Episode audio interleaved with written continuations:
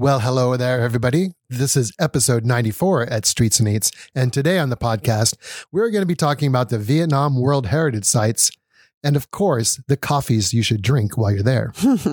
a good coffee pairing. We always need to know. Welcome to Streets and Eats, the travel and food podcast dedicated to taking our listeners to the sights, sounds, and flavors of fascinating places near and far, both on and off the beaten path. We're Jim and Corinne Vail, and we've been traveling internationally and domestically together for decades, visiting more than 90 countries in all 50 states in the USA. We'll share all of the local knowledge and food expertise we've gathered through years of living as expats in Asia and Europe, as well as traveling with families spanning multiple generations around the world. Join us each week for a new adventure. All right. So, but let's start out with a question. I'll ask the question first. Um, I think that this is pretty easy, but you never know. And I definitely think this is something we experienced over and over again. So it's very much dear to my heart. Um, we know what the most popular way to get around Vietnam is Sure, motorbike. motorbike. But what are the laws? Like when we were driving around, we weren't sure if there were any laws, right? That's, but there that's why are. I'm laughing. There are laws. For example, what is the maximum number of people who can ride on a motorbike? Ooh, there's a law for that. There is a law for that. And if you think about it, there are plenty of people who can ride at a time Yeah, physically. yeah. I've seen them get quite a few people on a motorbike. I think the most I've ever seen is maybe five. I'm going to take a stab at it though, because I think typically what you're going to find is a couple and a child. So I'm going to say three. And you would be wrong.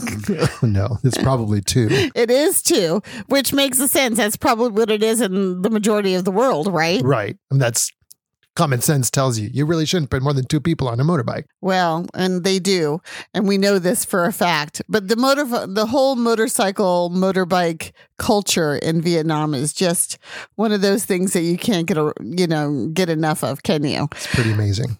I, I think it is too. I think one of the things that I always think of, I mean, it pops into my head every single time I'm talking about motorbikes, is that the ladies, when they're driving their motorbikes, they have a, I don't even know what it's called, but a special, almost like jacket, but it's not a jacket It's because not it's, so hot fabric, there. It's yeah. not heavy fabric, but it's like a long dress that they put on to preserve their other clothes. Yeah. It makes total sense, and but it's just hilarious. Long dress goes all the way to the ground, long sleeves, and they usually wear gloves too. yeah, And they're covered hood, up. The hood that comes like Yeah. right up tight around their face. Yep. Covered up. That seems way too hot for me, but I guess you're trying to protect your clothes. That's probably a smart thing to do. And actually, keeping out of the sun keeps you a lot cooler. And it seems like it's always a really light fabric, like a silk or something very breathable. So maybe it's not that hot, but it looks hot. Well, but they're used to it as well. I mean, even after we were there for a few months, we got more used to the heat. Although I never get completely used to the heat. It's just not my thing. No way. All right. Well, getting into our podcast idea of the day, I wanted to mm. do something on World Heritage Sites because if you know anything about us, you know that we're always looking at World Heritage Sites. And when we're planning a trip, that's one of the things that we list out as the World Heritage Sites. And some places have more than others. Vietnam is not a place that has too many, it only has eight listed. And we still didn't make it to all of them. Nope. Did it. Well, it because it's can be a hard country to travel into the outskirts. Like some of them are a little difficult to get to. Well, I think going back to motorbikes, going back to motorbikes, one of the best things you can do if you have the, hmm, how do I say this delicately, cojones, then you might want to rent a motorbike or even a lot of people, I think, buy them for if they're going to be there for a month because it's just Sure, it's that cheap. cheap. Um, and then you can ride a motorbike. And if you do that, you can pretty much get anywhere. Although it's a nice long country, it's going Mhm. to take you a while to do so. But there were a few times when I think I would have liked to be able to have a, my own motorbike and go where I want to go instead of relying on grab drivers or Right. tours or buses or trains or whatever. I don't know. I mean, I'm fine not riding the motorbike. We did try it in Phu Quoc, and the guy was like, "No, No. you can't have one of mine." In some areas, unless you're a really experienced motorbike rider, you really should not be on the road on your own motorbike. Um, but you can always like hire somebody for the day and ride on the back of it. We've done that a few times. Um, but if it's the two of us, unless there's a real reason why we want to be on motorbikes, like when we took that um, Easy Rider tour, for instance, in Da Lat, a grab car is the way to go because it's air conditioned. It's going to be about the same price for two as it would be for two individuals on individual motorbikes. So why not? And if there's three of you, then it just makes even that much more sense. And for the most part, I mean, I really love the grab in Vietnam, and you can, for the most part, get anywhere and do just about anything. But we have run into times when they've refused to take us someplace true. and they said, oh, no, you will not get a car that goes down that road. In fact, Um, one of them was in one of the World Heritage sites that we're going to be talking about today. Not actually at the site, but in the region in the region. because exactly. it is so remote. Exactly. All righty. So where do you want to start? Start. Well, I think we should start at Hoi An. Okay. I think Hoi An is one of the most popular cities and well known cities in all of Vietnam. Definitely. It's And I for don't- tourism, especially. Yeah. I don't think there's many people who go to Vietnam and figure out an itinerary and don't have Hoi An on their itinerary. We've actually been there twice because we've been to Vietnam, well, a few times, but two main trips. And we went there. It was on our original itinerary, and then we went again. Um, these few years later, and it's changed a little bit, but it still holds that old world charm. Well, yeah. The ancient town, of course, it's UNESCO, so it can't change much or they'll lose their UNESCO status, which is a good thing. That's why we really appreciate UNESCO World Heritage sites. It hopefully will preserve the history and the culture.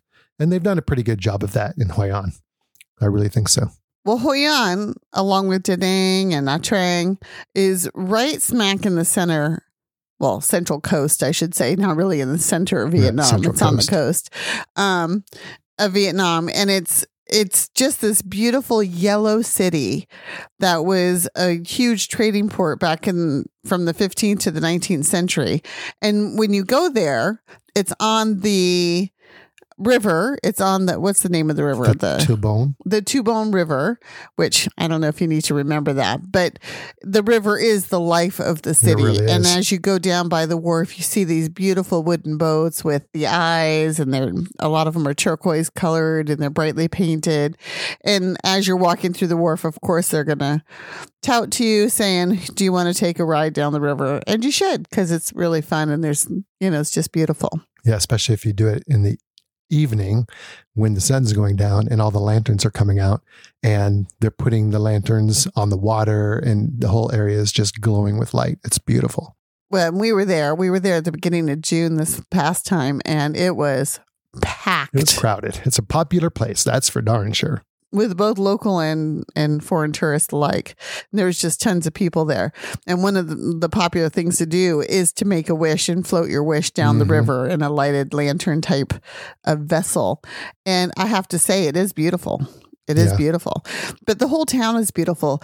Everywhere you go, you have these beautiful yellow buildings that have a unique style to them and they have the beautiful tiled roofs and almost all of them especially in the downtown area will have lanterns hanging so one Oh, of the yeah. things we did was we did a lantern lesson and that was a lot of fun Yeah, we built the the typical silk lantern from scratch. I mean, they taught us how to do it They yeah showed us how to do it. And of course, they helped us as we were doing it.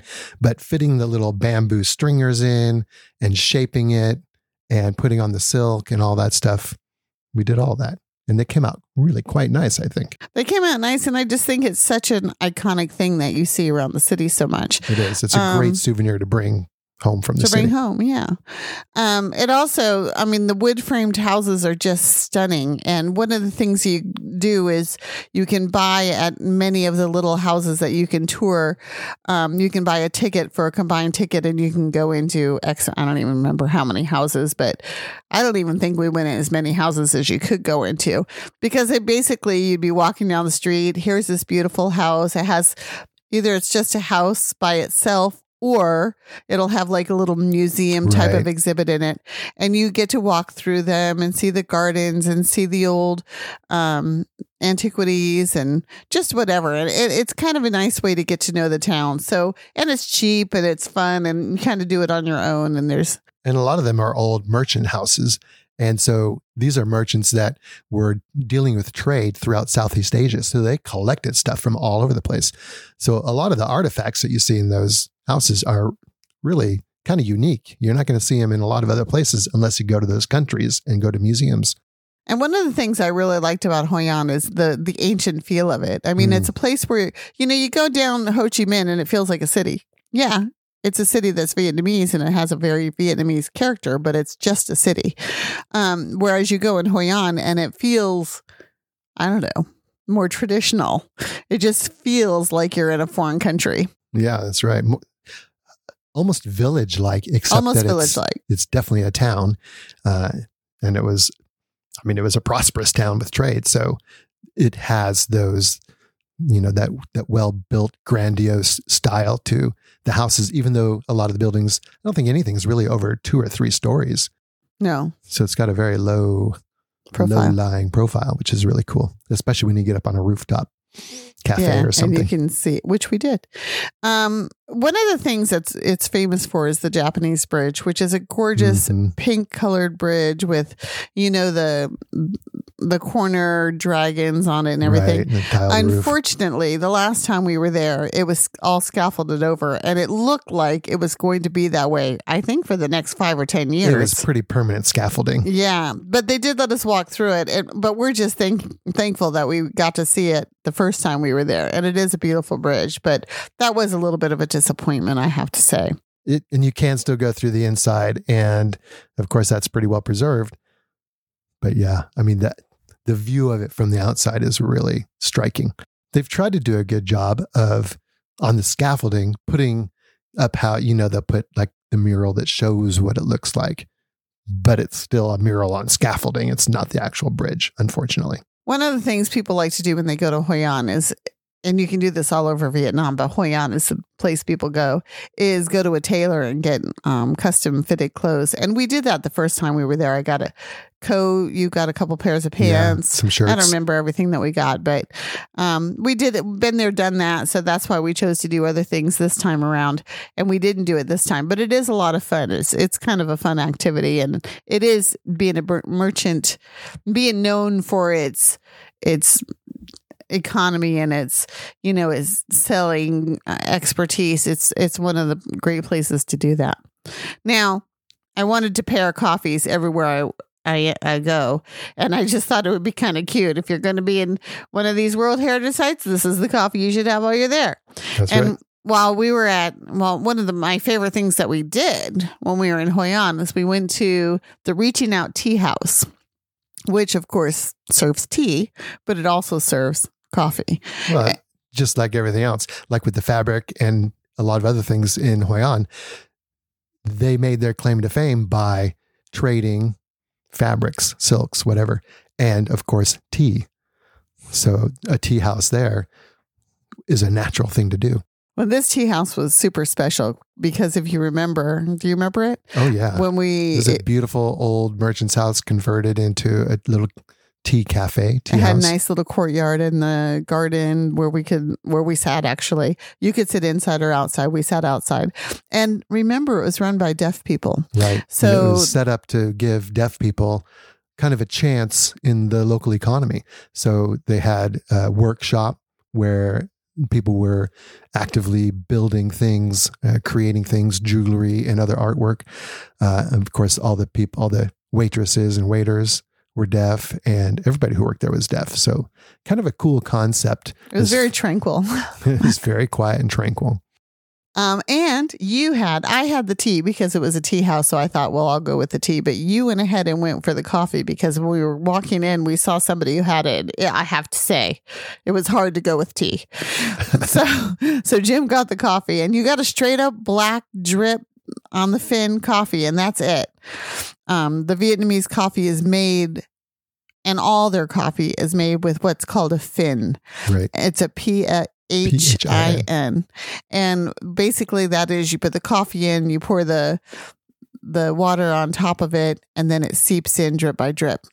And we have a whole article on coffees that you can look at, but Right. this was the place because it was so traditional that just the plain old traditional Phin coffee was what you got, and it was gorgeous, and I think you loved it. It was quite delicious, and it came with the most amazing little cookies. Do you remember those? Ginger cookies, I Ginger do remember. cookies. How could I forget? I They got were some of those too with my tea. Really good. Anyway, so Hoi An um, probably ranks up there as one of my favorite places.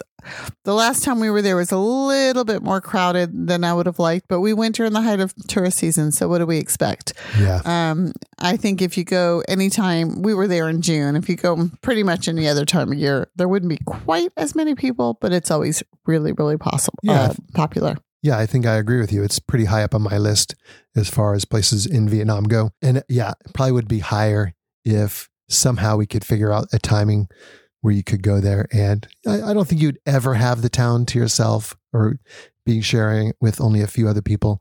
But this last time, like you said, it was hard to walk around at night, especially. So that does detract from it. I would definitely keep that in mind if you're planning your trip to Vietnam. Uh, look for Shoulder season. shoulder seasons, Yeah. off seasons. It's never The, the, it's never a bad time to go to Vietnam as far as weather goes. Weather wise, you might get wet, but you won't get cold or well, you you will get too hot if you go during the wrong time. well, it's always hot there. You're going to yeah, get too hot no matter hot. what. Okay, so that would that's my first one I want to talk about. The second one I want to talk about blew me away. And we've also been here two times. We went on Oh, our yeah. first trip and we went on our second tri- trip. And that is they call it in the World Heritage Site the Ensemble of Monuments of Hue because Hue was an ancient capital hmm of the country and let me tell you, you can tell. What a rich city. Yeah, there's just so much there, and the Perfume River runs right through the middle of the city.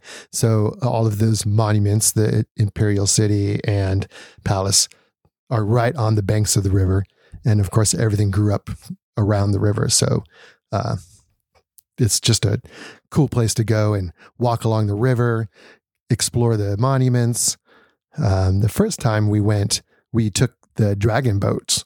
Uh, up the river and visited some of the monuments further up the river that way, outside of Hue. Um, that's a really cool thing to do too. hmm Well, there's lots of different tours you can take, and I would have to say that by trying to plan all which monuments to go to, taking a tour isn't a bad idea because you just pick the tour and go for it instead of trying to figure out which ones you want to do. But they do have a combined ticket. Um, before you go into the Imperial City, which is a major part, everybody's going to go to that, which is right in the center of the old town of Hue.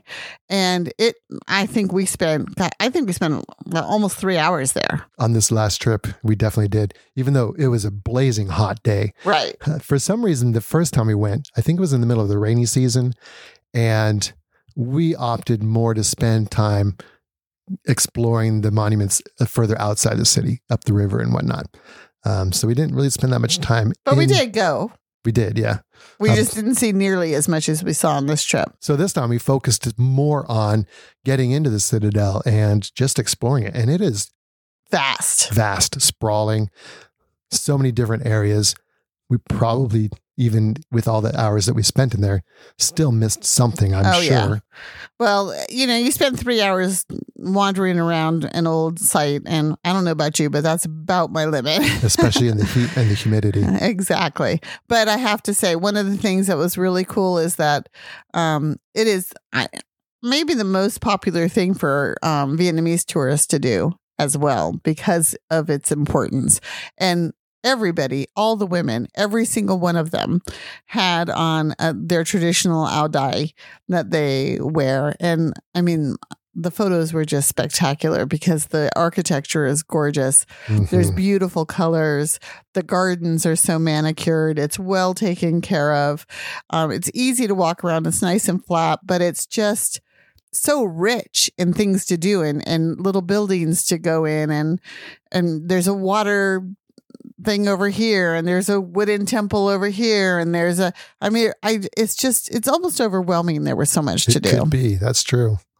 But yeah, it is a just a striking place for photography, for especially portrait photography, dressed up in colorful clothes. I think we probably spent time taking pictures and asking if we could take pictures of women in their ao dai just because it, it is just so incredible.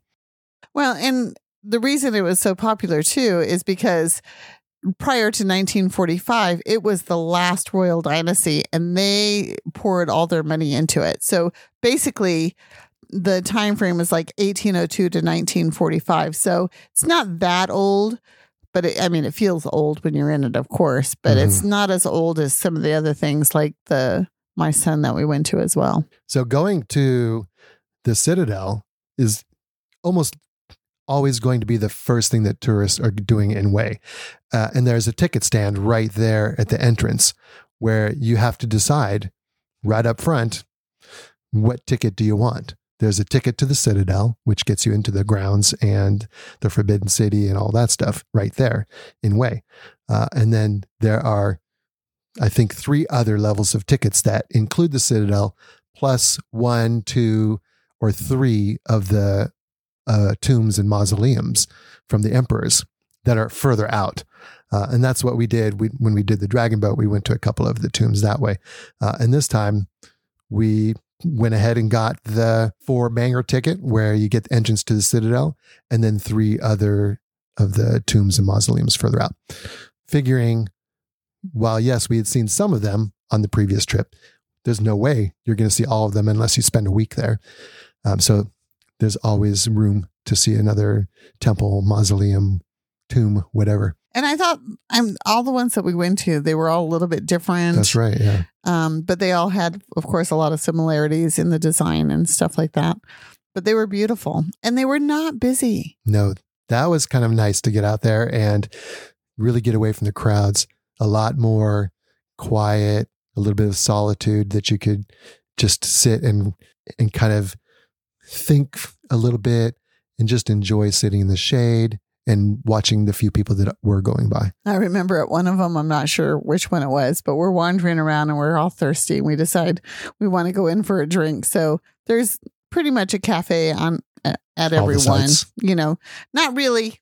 I don't know if they're part of the site, but you know, naturally because they are tourist sites, they grow up right outside the gate or whatever. Right. Anyway, this one was inside the site though.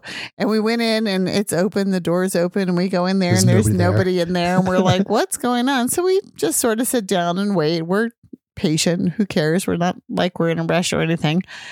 And finally, we're like, we, we made noise and Up pops this up lady. pops his head about what, 20 feet from Yeah. us? She'd been taking a nap. Yeah, she took her her noontime nap. I think she siesta. she kind of looked at us with her tousled hair with this look of "Why are you waking me up?" So we, of course, ordered something. She was a little happier at that point. She was. I think we had then, and they had actually had a refrigerator with coconuts in it. So we had cold coconut water Which is always good. Always good. which is always a go-to in Vietnam when you're really hot and you're just looking to rehydrate. but speaking of coffee pairings, Hue is one of my favorite coffees in the whole country. Oh yeah, for sure. because and we found this out on the first day right after we were finished with doing the citadel we kind of had the idea we knew that the coffee boy where salt coffee was invented was not far from the citadel but this place is sprawling It so is. it was nice that we kind of figured it out ahead of time because we made sure to end up by the back gate, so to speak. Mhm. I mean, there's a couple of back gates, but this one is basically across the wall. What was it? I think it was like a 10, not even a 10 minute walk, a five minute walk from the back gate. from the back gate Yeah, to the mostly cafe. right along the outer moat, which was filled with lotus flowers, and you can s- still walk around and see the wall. So it's a nice walk. And so it was beautiful anyway. It was just, eh, it was just fine. And I had been wanting to try salt coffee since we moved to Vietnam. I had heard about it, but it, it's not that hard. That's not that easy to find in Ho Chi Minh. Right. So I never really tried Ho it there. thing. It's more of a central central Vietnam and in Da Nang and Hoi An and all of those places you can find it pretty ubiquitously because it is very popular. But we figured since we hadn't tried it yet, we might as well wait till we get to Hue.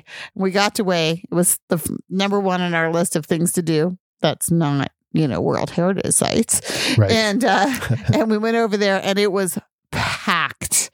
There were so many people there, but we did find a table. We sat down. They spoke English. They were very used to having all kinds of tourists from all over the world because it is such a popular place. And it was beautiful. I would love watching them make it over at their station. And then they brought it to us and it was delicious. I, I mean, it, it may be my favorite Vietnamese coffee, even though I got to say, I've never had a Vietnamese coffee I didn't like. No. Uh, but I will say this about the cafe itself. We've talked about coffee cafes in Vietnam before. And while this was not in a big city um, where you would find yourself walking down like a narrow alleyway between tall buildings, all grungy and thinking, how is there possibly a cafe at the end of this? It was very similar. The only indication that it was where we were looking was a small sign on the side of the of the a brick fence um, and a little narrow gravel alleyway that looked like it led off to nowhere. But of course, it's a popular place, and there had been a couple of motorbikes going in and out with couples on them, so Yep. you know there's something down there. Uh, so yeah, we walked down thinking, well, it's got to be it. There's a sign, And there was. And And, there it was was. packed. and it was a beautiful little garden area, covered terraces, and yeah, the coffee was amazing. So really good. good. And, And- it's just what it says. It's basically the coca- uh, the coffee with milk with salt in it. Yeah, condensed milk, of course, so it's got sweetness already. Uh, and then I guess the way it originated was the wife or the new wife of the husband was supposed to make coffee for him. And this one particular instance, she put salt instead of sugar in it and found out it was delicious. So it stuck. And now, I now there are people all over the country trying to emulate it. When we were in Ho Chi Minh, I remember reading a post on Facebook from this one girl who said, "I learned how to make salt coffee. Oh, Come to my cafe so you can try it." And and like I said, in Ho Chi Minh, I hadn't really made it down there yet, so she was probably one of the first, which is impressive for a place that size. But um, but it's just it's just kind of funny. It is very very popular. And really, it worked out pretty good because the way we had done Hue on this trip was hiring a grab driver for the day. And so, even though he dropped us off at the other end of the citadel, we didn't have to walk all the way back To where a car was parked or whatever. Yeah. our coffee um, because we just called him up and said, or actually, WhatsApped him, I think, and said, Hey, we're at this spot right here. Come and get us. and he and did. he did. And then he took us off to the different, uh, we used him to take us the next day. the next day to the different mausoleums and the tombs, and it worked out really good. I- Which is which is kind of a Vietnamese tip. oh yeah, When you go to a new place and you get a grab driver and you like that person and you have a plan for the next day, just go ahead and tell the guy we want to hire you for the day the next day. And and usually you can do that with no problem. right. And you don't do it through the Grab app, and you can usually save a little bit of money. And he makes more money that way too, even if he charged the same as what the Grab app does, because he doesn't have to pay commission. So, Exactly. little secret tip. Even works. That even really works good. Like you said, when you're in a new place and you're not necessarily looking for someone for the whole day on your first trip, but what you do is you take a grab, like maybe to your to a cafe in the morning, and while you're in that grab, you're chatting to the driver, trying to decide if that's going to be a good fit for you. Does he speak good enough English if you need it? Uh, and if they do, then you kind of spark up that conversation at that point. And then after they're done with your cafe, you have the contact details and then you can go from there. That works really good. And it almost always works. We've only been turned down, I think, twice. And Mhm. those both times those were because someone else Right. had already hired them because they were someone who spoke English pretty well and they had already hired them for the day. So it's a very common practice, sort of under the table, but common nonetheless. Yeah, and works really good in, in most of Vietnam. So in that same area of Hoi An and Hue is also the My Son Shrine. And My Son we did not go to this time around because we went on the first trip that we were here. And quite frankly, it's a complex of ruins. Um, and so I didn't see any reason for us to do it twice. Yeah, right. I mean, you've done it, you've seen it. It was amazing. I would highly recommend everybody go to it, but I don't need to do it twice. There was, with limited time on any visa, you want to make sure that you get the most out of what you're doing. Well, and we were going to Nha Trang, um, which it's one of the places where um, one of those Cham temples can still be found in a much easier place to get to. Remember the three temples? Ponagar. Uh, Ponagar. Yeah, exactly. So we knew we were doing that this time. So it wasn't quite as critical that we get back out to Cham and or out to um, My Son, which, like you said, is pretty far out there. And Not that easy to get to. and it doesn't really change over the years. So not really a whole lot of reason to go back once you've been once, but really a stunning, sprawling complex of Cham temples with the tall towers and the bas relief carvings all around them. Uh, very reminiscent, well, very strong Hindu Influence, yeah. influence.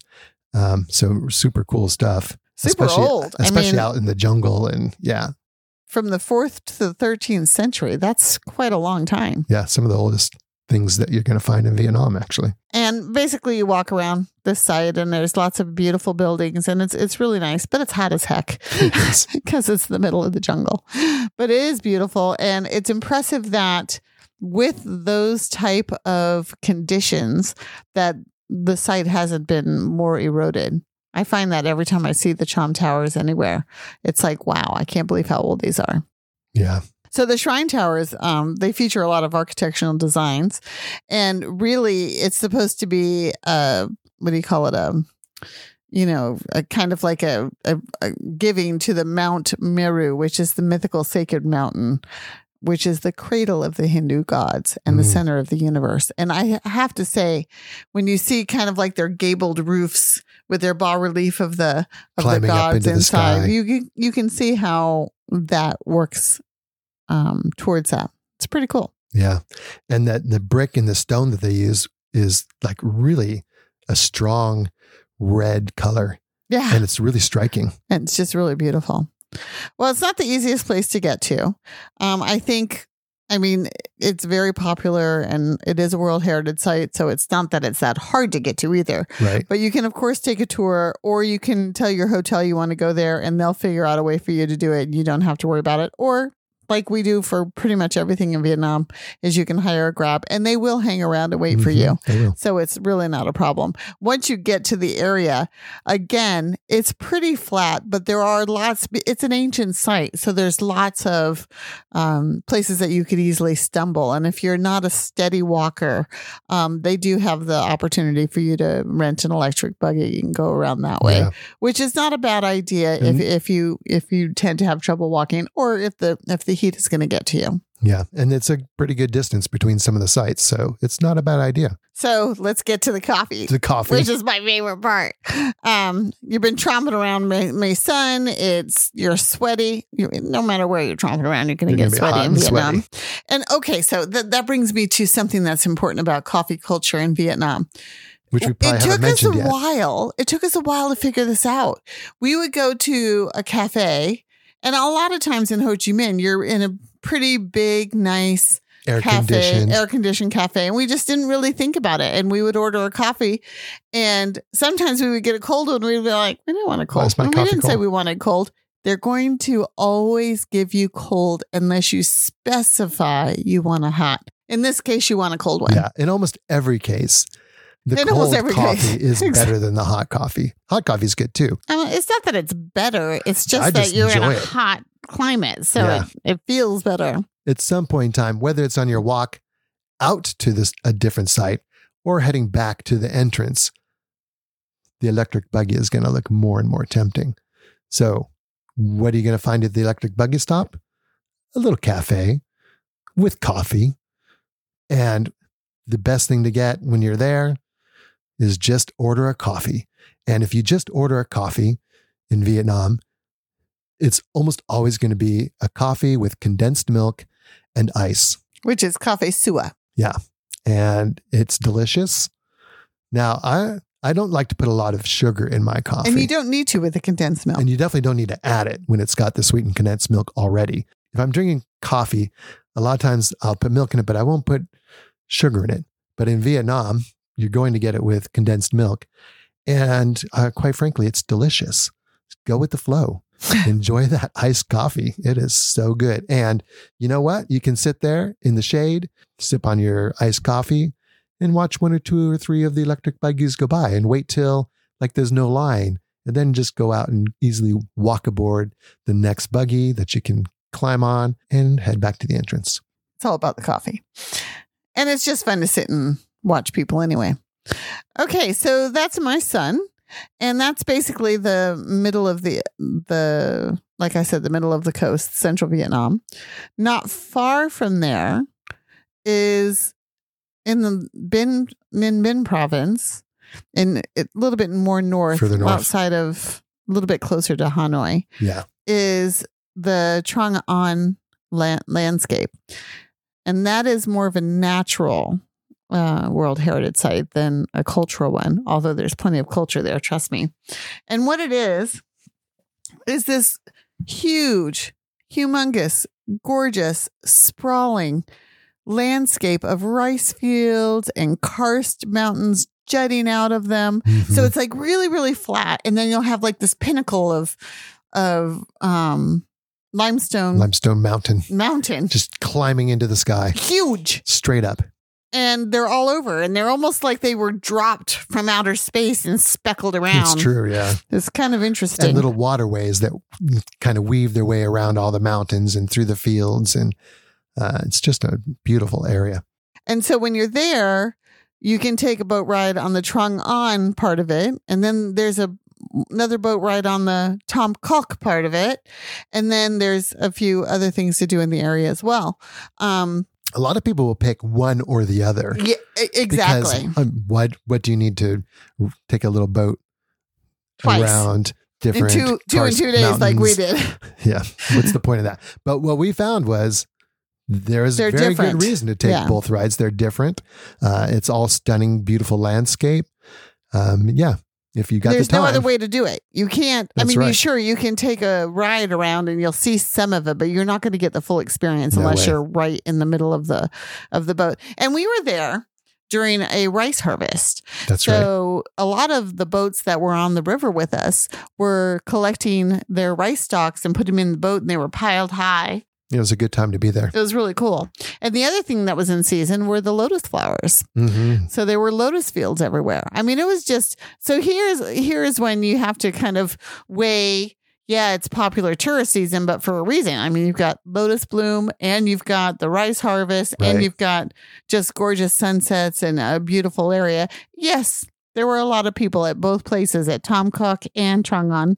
Um, but you know what? We loved it. And you're only in a small boat with one time we were had only three other people with us, and another time we only had uh, two other people with us. So it wasn't. It's not like you're fighting tons of people in the boats.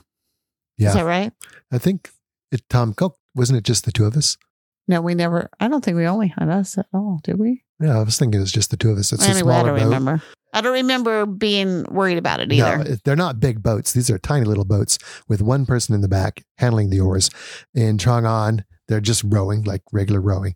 But at Tam Coc, they're using their feet a lot of times to paddle. A lot of them will do that, which is pretty cool. so the first day we went to the Trang An one, and okay, so both Tam Coc and Trang An had that whole Disney esque feel where Right. you know you're kind of go and buy your tickets, and then you have to go, and then fi- someone finds you a. bu- I don't know. It's just, I don't know. It's just kind of one of those tourist experiences that make you feel like you got to go through the maze line and yeah. all that stuff. Um, but they had good food at both places, good coffees, good drinks, good juices, um, lots of things in the area to see and buy, souvenirs and stuff. And um, the ro- boat rides were just beautiful both days. The first day, um, we we chose you can pick one of three routes, and we chose the route where you got off the boat a lot of the Yeah, it was a longer route. You could get off and explore a little bit some of the temples as opposed to just taking the boat ride through a couple of caves. So that was really cool. And uh, And the only thing you had to things- remember is, and we didn't really think about this beforehand is you had to know which boat number you were because Yeah. we luckily as we were getting off to go on our very first little tromp into the temple we heard someone saying what was our boat number number 16 and we're like oh that's a good idea because there must have been 30 boats lined up there and i don't know about you but i had no idea what our driver looked like Nope. Well, she was covered up to protect Yeah. herself from the sun with the conical hat and everything. So you never really got a good look at her anyway. That's true. but it, i'm sure she would have called us if and we were on that boat with two other guys.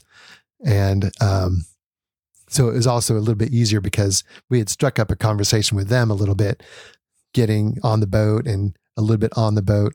And then when we got off the first stop, so we knew them and we were able to kind of keep an eye on where they were going. And we found the boat okay that time. Now, the second time we got off the boat, they dropped you off in one area and then you walk through the temple and you walk through the forest and across a bridge and then they picked you up and at a picked different you up spot in another Yeah. area where there was cafes and stuff. And while we were there, our our boat driver had gotten off and probably gone to use the bathroom or get a drink or something. I don't know. But she didn't tie up the boat quite properly. And so I'm sitting there on the quay and all of a sudden I see this chain kind of slipping into the water and this boat this boat floating away. So I run down the steps and I grab the chain and I bring it back and I secured it. And of course there's 10 other boats there with their with their with their um, drivers in them and they're just kind of watching the whole thing and chuckling and laughing. And as soon as i secured it to the shore they all start clapping. It's um, kind of funny. The hero of the day. Yeah. Anyway, so that was pretty cool. The only thing I remember about that too is, you know, it was so overtaxed as far as electricity that we went Yeah. and we were like, well, we're not really going to get anything to eat, but we wanted to get a snack. And, and I like to support the people that are out there, you know. that's right So we went and got an ice cream. it was half melted It was out of the already freezer half melted before we even started eating it. i don't 'cause it think was so i think hot. we probably ate about two-thirds of it the other third just melted off Yeah, I think so too. They did give you umbrellas at that one and they were nice big umbrellas Yeah. to protect you from the sun, which was kind of cool. And then you'd come up to the first, like the first cave that we went through. You see the cave coming and you're like, oh, I better put my umbrella down. So you put your umbrella down and, and tuck it away. And then you get to the cave and you get dripped on all the way through the cave. So after that, you're like, hmm, can I keep my umbrella? But you don't want to open? 'cause But it's, it's a really low ceiling. so, So, low, yeah. Was there, and then on the Tam Coc boat ride, so we were kind of like, should we really go on a boat ride again? It's, It's gonna be be, pretty much the same, but it, like we said, it really wasn't the same. And one of the things that was really cool about this boat ride was that at one part they had a floating market. oh, yeah. I, I felt that the it was they were a little pushy, pushier than I like, but Well, it was a floating market for the boat rides. Exactly. It wasn't like a village floating market that other people were going to come to, but it was still neat. but it was still pretty cool. But one thing that was, I thought very interesting too, and I don't know if they always have this, but the day we were there, they had these three ladies, Justin and I, singing on the side of the river.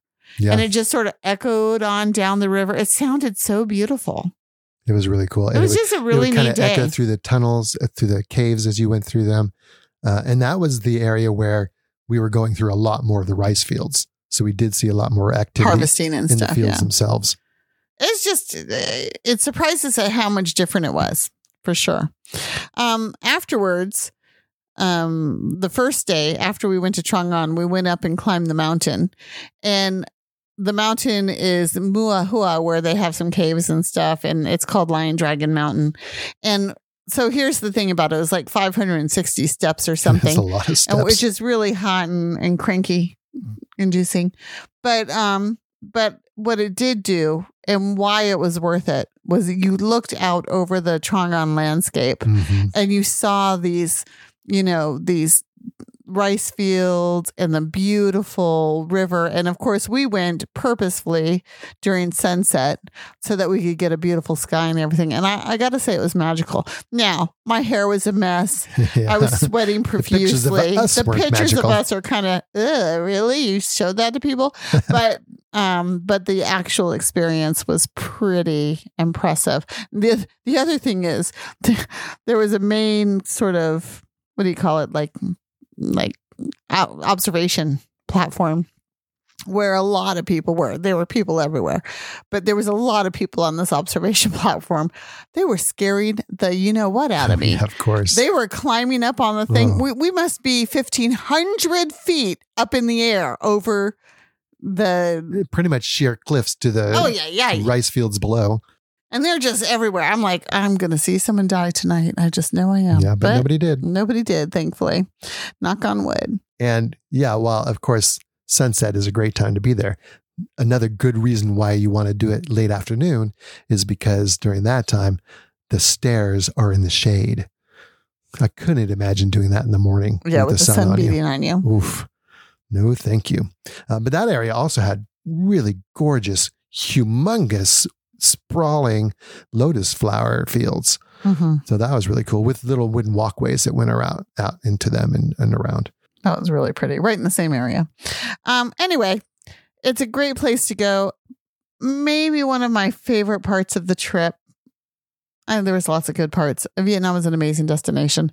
Um, but this is where you definitely want to try my favorite Vietnamese coffee, and that's an iced coconut coffee. Mm. And I got to tell you, I learned about coconut coffee in Ho Chi Minh, and I, I had been drinking it pretty much all over the country. So I tried a lot of coconut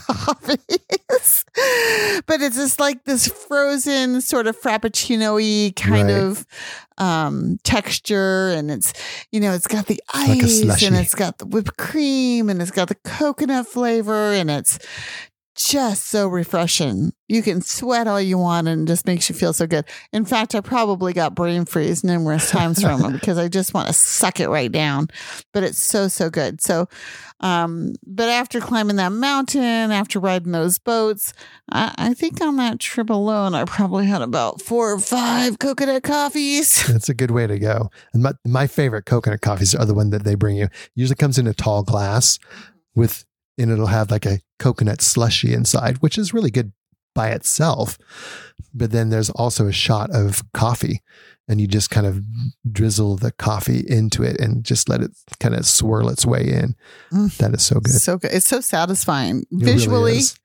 and taste, the taste of it. It really is. So one of the things on this trip that really defined our our Vietnam Vietnamese trip the last time around was caves. Everywhere you go, there's caves, caves, and more caves.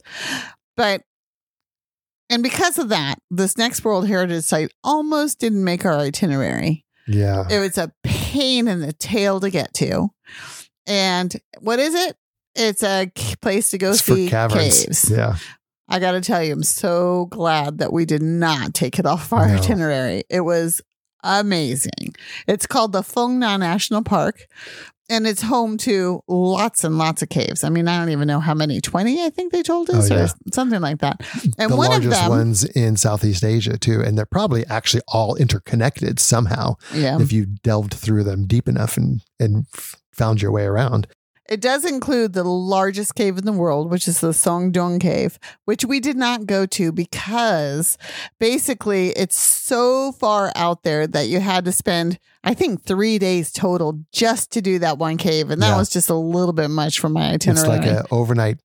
Well, it's a day long trek. Spend the night in the jungle and then trek to the cave. Go through the cave and then reverse the process coming back. yeah. so, yeah. So, I A mean, bit much for us. For, well, and, and like I said, we went to lots of caves. So did I need to see the actual largest one? Mm, I, I was okay not seeing it. I did go to the national park and we did go to a couple caves while we were there. So I feel like we did our due diligence and they were incredible. and they were they were incredible and there's no And I no used to about it. think that you know one cave is just like any just other Just like cave. waterfalls. Yeah. When you look at them, they're all a little bit different, but basically they're the same thing. Caverns are the same way. Yeah. Stalagmites, stalactites, they're all going to have them. But I got to tell you, the caverns we went to in Vietnam, I think were more spectacular than almost all the other caves I've ever been to. Yeah, pretty cool. Anyway, um, so here this cave system is right in the middle, of course, of a tropical forest, and you know it's hot. So one of the things that's nice about going caving is caves are never too hot. That's right. so you get to cool down. It's part of the Annamite Mountain Range in the Quang Binh province, and if it sounds like it's hard to get to, it's because it is. Yeah. Uh, I think we spent more time trying to figure out how to get here, how much time to spend here, and how to get out of here than we did for the rest of the trip. For anything else. Yeah. It all was together. just like, ay, yeah, yeah, yeah, yeah, yeah, yeah. and in the yeah. end, I think I, I wouldn't say we really that we gave up, but it turned out to be the easiest way to do it without spending too much money. Um, was just to let the homestay where we booked send a taxi to pick us up at the train station uh, and then bring us back when we were done. So we flew in. Yeah. So it's in the middle of nowhere. So you could take a train there both ways, no problem, but you're going to spend a lot of hours on that train. And, th- and that just sounded like too much for us. So we decided to fly one direction and take the train to Da Nang on the the way out because we weren't going quite as far. And that worked out. I mean, the the inner flights on Vietnam Air are not that much, so They're it wasn't cheap. too too bad. They they tend to go pretty often, uh, at least daily, if not several times a day, even to Dong Hoi, which is where we flew to. Which is Which is where not big. we don't know, yeah. the middle of nowhere, but it's an Vietnam, airport. near the coast. And then we did go to a head to the cafe there. mountains. Yeah. And from there, you head to the mountains. That's it. Um, but this whole park has like 104 kilometers of caves and underground rivers. And it was is just one of the most amazing places I've ever been. Um, so it was well worth the trek to get there and the trek to get out of there. We stayed at, as Jim said, at the Phong Nha Homestay, which was run by an Australian, and it was quite the sanctuary. It was. It was beautiful. The rooms were nice. The outdoor area that, where the restaurant and the pools are were very comfortable. the pool was shaded, which is critical. Yeah, it was. Well, and you don't see that. It may be critical, but it doesn't happen. No. Um, and they also provided all kinds of tours and things right through them. That's true. They did. So that made it a little bit easier to do some of the stuff. For example, um, the first day we did it on our own, and it turned out to be kind of a little bit of a, a boondoggle, to say Mm, the least. did. We got worked, to but- where we were going, but then we couldn't get to the second place. That's where we were turned down. So we ended up going someplace we didn't even plan on going. And then luckily that person said, Yes, I can take you back. And he charged us like any card would. And then we went back, and it, it didn't turn out bad. It was one of those travel days that it was just a little bit harder, maybe, than it needed to be because we didn't know what the heck we were doing. Well, and this is a very remote area. So your Grab app really wasn't doing anything. There were no Exactly. taxis. In fact, we end up sharing our Grab with one of the other women that was Oh, staying yeah. solo I forgot about that at part. the homestay. It was even worse. uh, who, after our boat ride and everything, had gone off into the town to find her way around and she was going to find her way back. But she couldn't because there was no transportation. Nope. So, she, ends up with going with us again. And then we end up leaving her. Oh, it was just, I mean, it was a boondoggle. It really was It really just was. so weird. That, that was definitely like we've we've been saying grab works great in Vietnam until it doesn't. Until it doesn't. And when you're in a remote area like that, that's when it starts to fail you. exactly. So having the homestay offer all of these different things was actually really nice. And while uh, a lot of times we're kind of reticent to just jump on board and and do the- whatever tours our hotel is offering and, and do it that way, we'd much rather we like do to do things independently. We're headstrong that way. Yeah. Well, and you tend to have more opportunity. Well, you always have more opportunity for uh, little spontaneity, which is always nice. But in this case, yeah, it worked out. So, um, so that first day we decided we are going to go into Phong Nha Caves and it's a boat ride into the caves. Now we had done the Trang An and the Tam Coc caves. So I'm thinking it's going to be something really similar. We're going to take this boat into this low lying cave where you don't really see You anything. go in and out of the caves. You go through it like a tunnel. Whoop de doo.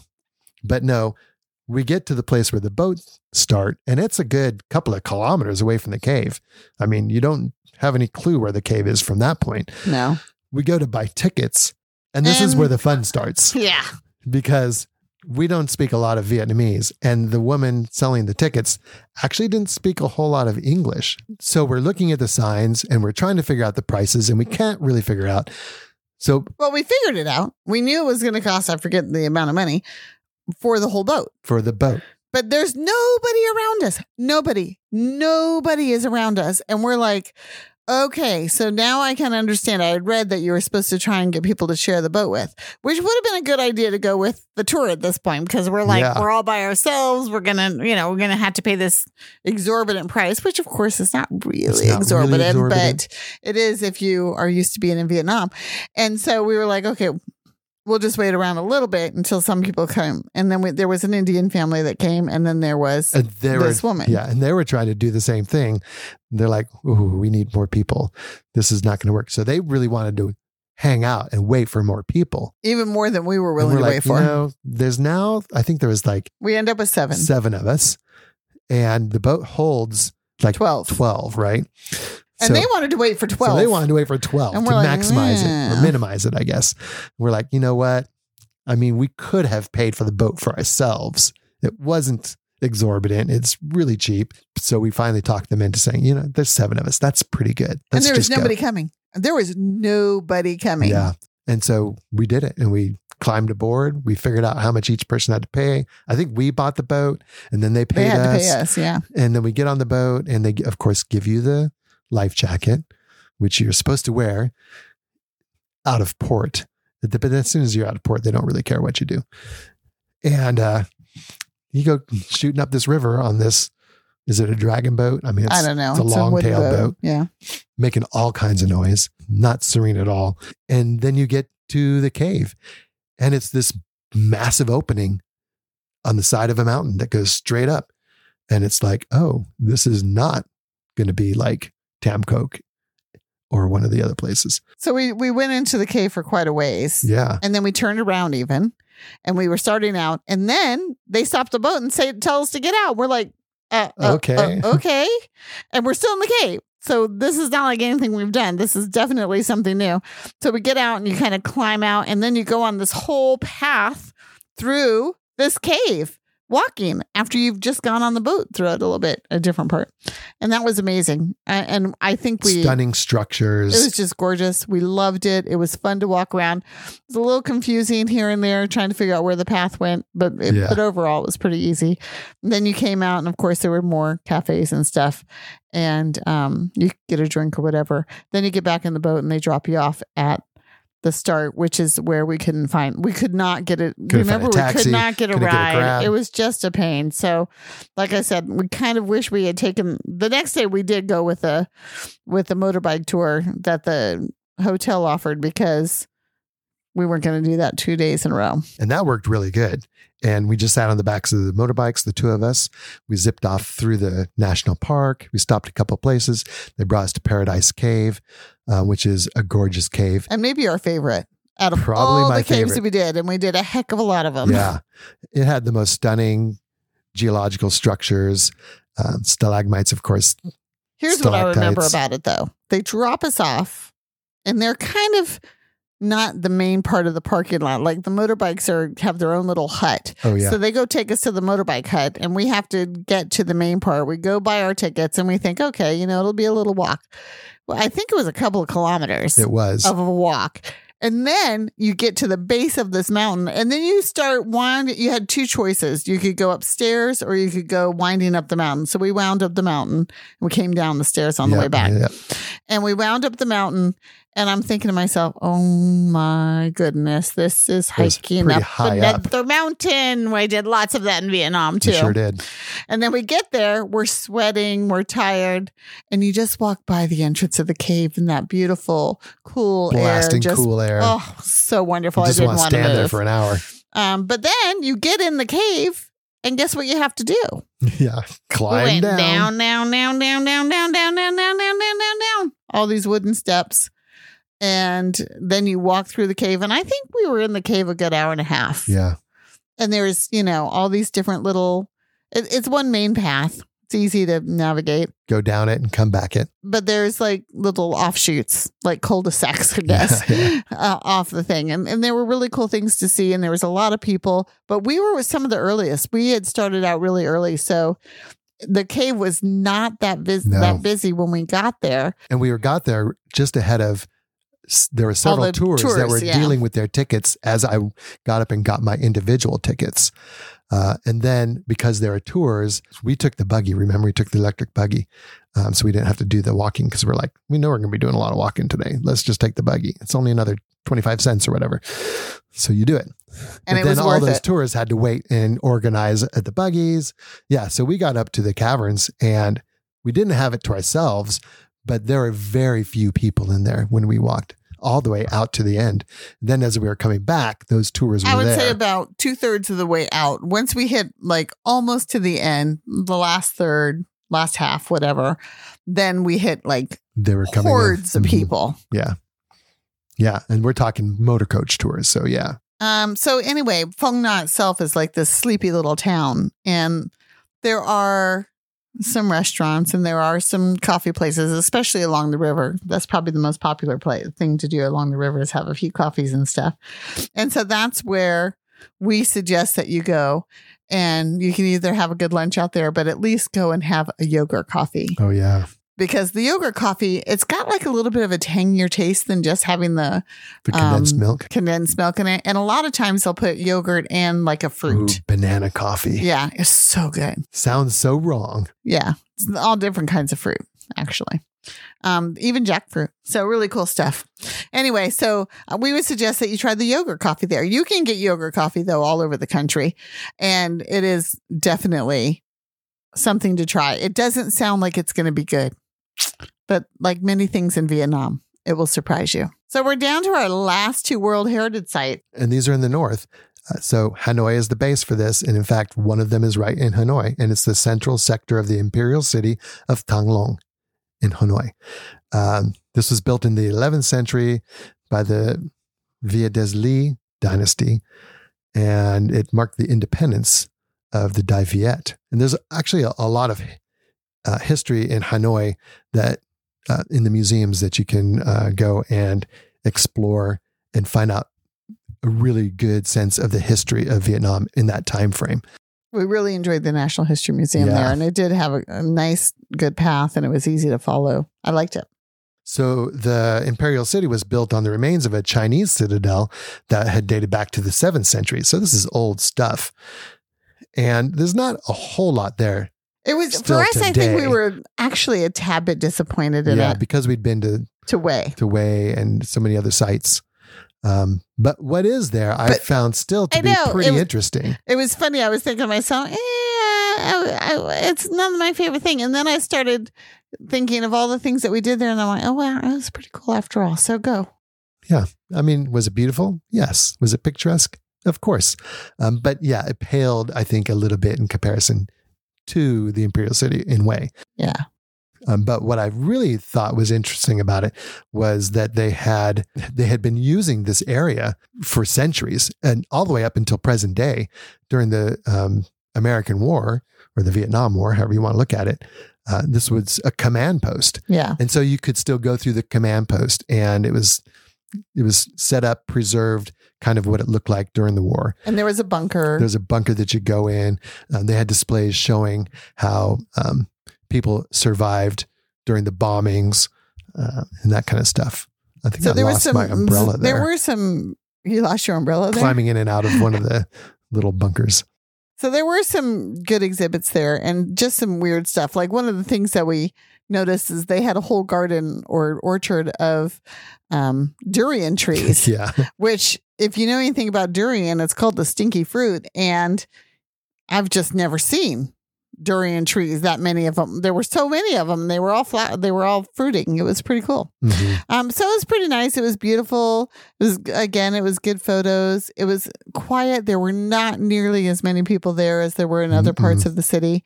Um, so that was kind of nice. You, a little bit of a respite from. I mean, there wasn't hardly anybody there. no, I think, everybody was at the Temple of Literature. yeah, Which was everybody was, crowded. in the Temple of Li- literature, which is pretty cool. There's it was- a lot of really good things to do. In, It was in nice, and it's a big sprawling grounds, um, so a lot to explore. It was pretty cool.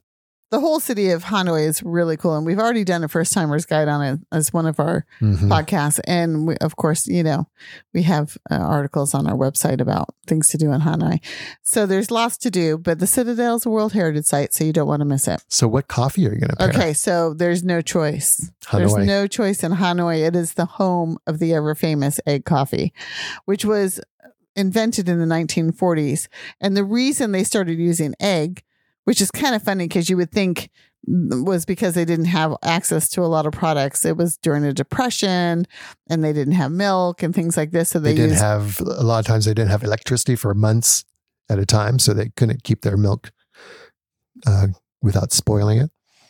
But they had everybody eggs, There's chickens every- everywhere. there's chickens still to this day everywhere. Yeah. Anyway, so we went to the place um, to Giang Coffee where it's the most famous, and I have to say, it was definitely delicious.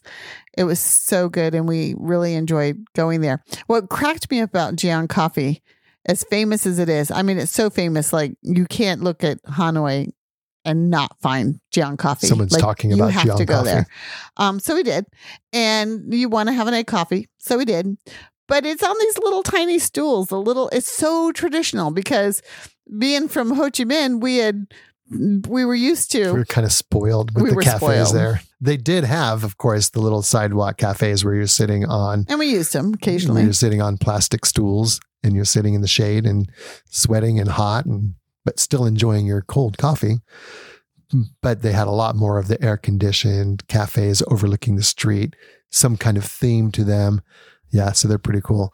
Now, Hanoi is in the north and it does get cold there. And actually, the egg coffee is the one coffee. I mean, they have hot coffees, but this is the one coffee that's really designed to be Yeah. drinking hot. And in fact, they'll serve it with a little bowl of hot water underneath it to keep it hot. To keep the cup hot. Yeah. So it's really good. And it's basically beaten egg. And we loved it so much that we went to this one cafe cafe called the Hanoi Coffee Station, Mhm. and they were offering uh, Lessons. lessons for egg coffee. So my sister and I decided to take one, and that was a lot of fun. A lot so we of really uh, enjoyed it. Handheld beater whipping action going on for, in that lesson because that's really what it's about is That's- whipping the egg You be, you whip the egg, and then they tell you, oh, a little bit more, a little Oh, bit more. a little bit more. Keep going. Anyway, but it was a lot of fun, and it's delicious. Okay, and our very that brings us to our very last uh, World Heritage Site, and apropos for us, it was the end of our trip to Yeah. Vietnam, and we had been in Vietnam since October, and here we are mid June. So what was that, seven months or whatever altogether? And we knew we were going to go to Ha Long Bay, and we wanted it to be kind of like our little last hurrah to say goodbye Final to hurrah. Vietnam. And it was a good idea. And it was really, it was really the way to do it. And I suggest that if you are going to Vietnam and you're going to build an itinerary, I would do that at the end just because it's relaxing, it's luxurious, you're yeah. pampered a little bit. And there's just, you know, there's, And of course, it's natural beauty beyond compare. oh, yeah, absolutely. Um, and it was just a good way to say goodbye to the country. Yeah. So Halong Bay, probably there's nobody out there that doesn't hasn't heard of it or know what it is, but it's like some what 1600 islands and islets with sp- that spectacular limestone just shooting up out of the ocean and caverns, of course. Uh, just really A Little bays gorgeous and area to go cruising around in your boat. like one of the places that they, we went to that we chose to go to is this little kayaking place and you basically you get into another boat to go to the kayaking area where you get into another boat but they take you and basically to a like a just a station like almost like a taxi station in the middle Right. of this whole huge bay and that's where you get the kayaks and then you have to go kind of through this little natural arch and then there's a whole little bay in there that you're it's just so cool and there's so There's many different on the mountains. yeah, there's and- monkeys. There's so many different, um, you know, limestone geological features, and it's just so pretty. The sunsets were gorgeous. The only thing that takes away from it a little bit is that there, it's so popular that there's, I don't know, hundreds of ships. I don't there know are how a many. lot of ships out there. but pretty much everywhere you go, there's other people. That's the only maybe detriment. But again, we went during high season, and if you don't, maybe you have a little bit better time. I don't know. you know, surprisingly, with all those ships out there where we all moored for the night, I was really expecting it to get pretty loud and like a party atmosphere that you'd hear from all the other boats. But that didn't happen. It was pretty quiet. It was it was really nice. And even though there are boats on the water, if you looked out at night, you would see the lights from the boats. And actually it was a little bit pretty. But they didn't take away from the starscape above. Um, there was no light pollution from the boats that was blocking out the stars. So that was really cool. We really enjoyed it. And like I said, we did all kinds of things while we were out there. We went to the pearls. We um, did some squid fishing, although that was kind of bust, but that's beside the point. We did Um, take a, a little excursion away from our main ship to uh, a little bay where there was only one or two other boats there. And we were able to swim in the pristine waters and you could swim to the shore and explore a little cave there. That was really cool. Now, the thing about the boat is it's a cruise and it's kind of like, you know, the whole, I've, we've got to feed a lot of people all at one time. So I, I thought, honestly, that the food was only mediocre as far as Vietnamese food goes. And the same goes with, with the coffee. I mean, yes, I could have as much coffee as I wanted and they had all Yeah. the different choices of coffees, but for me, it wasn't quite as good as being on land. But when we got off our boat, waiting for our transport back to Hanoi, there were quite a few cafes there. And that's where I would suggest you make sure you stop and enjoy a good coffee. And one of the ones that I like are the coffee smoothie oh, smoothies. Oh, yeah. And basically, again, it's kind of like a, you know, just a coffee shake with all kinds of different things in it, which are usually, you know, ice cream or eh, in Vietnam, avocado, everything is popular avocado ice cream, avocado coffees Right. um, bananas, sapodilla, which is a, a kind of fruit, and jackfruit, and there's all kinds of them. I never saw durian coffee. I never saw durian coffee. That doesn't mean that doesn't exist. We No. just either didn't Right. see it or ignored it. At any rate, it was a lot of fun, and the World Heritage sites are in in Vietnam are really well worth going to. They're done right. They're taken care of. There's, for the most part, there's good um, infrastructure around it. yes. You can get around. I think the hardest place we went to was definitely Phong Nha. Mhm. Um, but like I said, if you know what we know, then you just go to a place and then you let the hotel handle everything for you, and and then it probably isn't any any problem at all.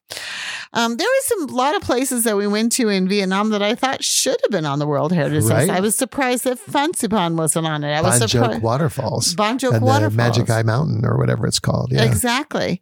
Really Um, beautiful. even like the Mekong River Delta and stuff is not on Yeah. there, which just surprises me. Um, so there's lots of things that aren't on the World Heritage List, but they're things that you will want to do. So you want to check out our itinerary Check out when our we do that post in that podcast. Um, but for now, you know, just enjoy a good coffee. Thanks for listening to this episode of Streets and Eats. If you liked what you heard, please show us some love, hit the like button, and leave us a review. Maybe even subscribe so you don't miss any future podcasts. Also, we'd love it if you joined us on our Facebook private group, Streets and Eats, where we just have an ongoing conversation about all things travel. Ciao for now.